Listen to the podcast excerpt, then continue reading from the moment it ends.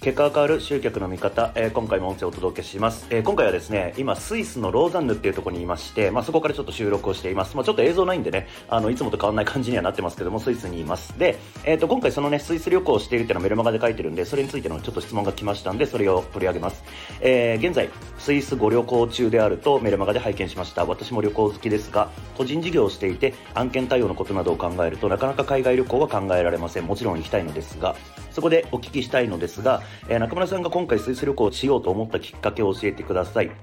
え以前から計画していたのか、えそれとも思いついていったのか、え旅の目的は何なのか、仕事関係しているのか、え差し支えない範囲でいいので参考にさせていただければ幸いですということで、えっと、まあ、回答していきます。まあ、質問についてはね、ちょっと回答していくんですけども、まあ、重要なのは前半の部分に入ってるのかなっていうふうに思うんで、まず回答からいきますね。えー、まず以前から旅行を計画していたのかっていうところなんですけど、えっと、まあ、海外旅行はね、えっと、コロナを本当直前にハワイに行ったんですけど、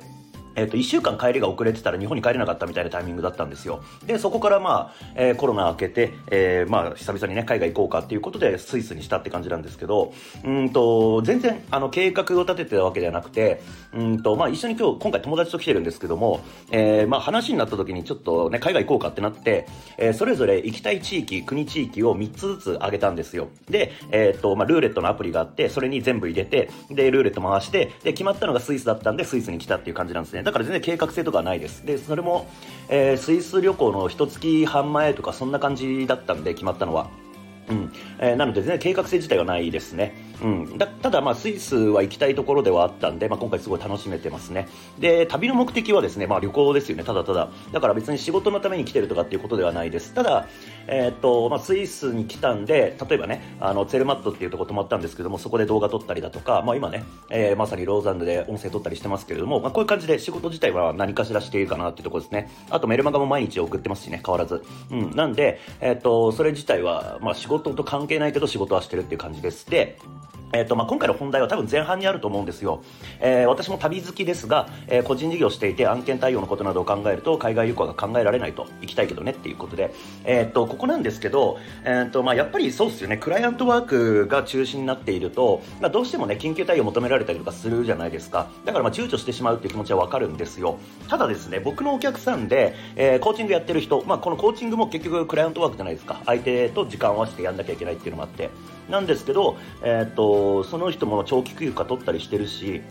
なので、やりようはもちろんあるんだろうなっていうところなんですよ。で、えー、これま僕は思うんですけど、多分、あのー、言ってないだけだと思うんですよね。リクエスト出してないだけというか、うんと、まあ、まずその案件対応があるんであれば、あの、いつからいつまで休暇取りたいからっていうんで、前倒しでできないかっていうことを、えー、やっぱ先方に投げてね、早めにこう、繰り上げでやっておくっていうのも必要かもしれないし、まあ、あとはそこ休暇取るから、あの、緊急対応できませんっていうふうに言ってないんだと思うんですよね。まあ、多分その、そういうこと言うと、あとなんか切られるんじゃないかとかね、なんか嫌な顔されるんじゃないかっていう気持ちはわかるんですけど、まあ、でも多分ほとんどの人はそういう想像をして、相手に聞いてみるってことは絶対してないと思うんですよね。で、仮に僕がですね、まあ今外注さんとか使ってやってますけども、あの、休暇取りたいって言われた時に、まあの、ダメなんて言えないですからね。うん。だし、まあ、全然休暇なんか取ってもらっていいし、まあ、であるならば、その対応策として、なんか、事前にね、あの、前出しでやっておくとかっていうことをやってくれれば全然問題ないよなっていうところなんですよ。だから多分これは、あの、自分で勝手に、こう、ブロックかけてるだけかなっていう気はしますね。うん。なので、えー、っとまあ、本当に旅が好きでね、まあ、これ別にあの旅があの興味ない人とかにはあの関係ない話かもしれないですけど、例えば他のことでもそうですよね、休暇取って何かしたいとかね、えー、っていうのがある場合には、うんまあ、言えばいいじゃんっていう話なんですよ。うん、で、まあ、そこまでで、なんかこう、なんか信頼関係とか傷つけ、気づけてなければ、あの、まあ、それまでだしっていうことですよね。これまででも真摯に仕事してきたんであれば、あのそれを言ったがためになんか切られるとかっていうことはそうそうないんじゃないかなっていうふうに思いますけどね。うん。で、あとはまあ一応その、旅先であっても、まあ、超緊急対応っていうのがもし必要なのであれば、あのまあ、時差とか考慮して、えーまあ、いつからいつの時間だったらとかっていう感じでうんと一応伝えておくといいんじゃないかなと思います。例えば今スイスが、えーと、日本と時差7時間7時間あるんですけど